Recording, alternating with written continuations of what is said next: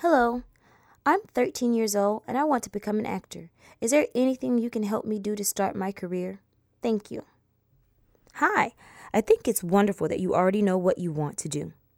Acting is a very unique profession. It's unique in that it's a craft and a business. You can do it right where you are, or you can pursue Hollywood or Broadway. First things first, you should study your craft as much as you can. Read all the books you can get your hands on about acting, everything from auditioning techniques to actors' tools and the business of acting.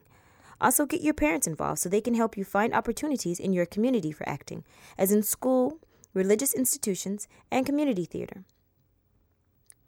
After you have spoken with your parents about your dreams and goals, if you're interested in coaching with Roz, please contact her along with your parents at rozactingcoach at gmail.com.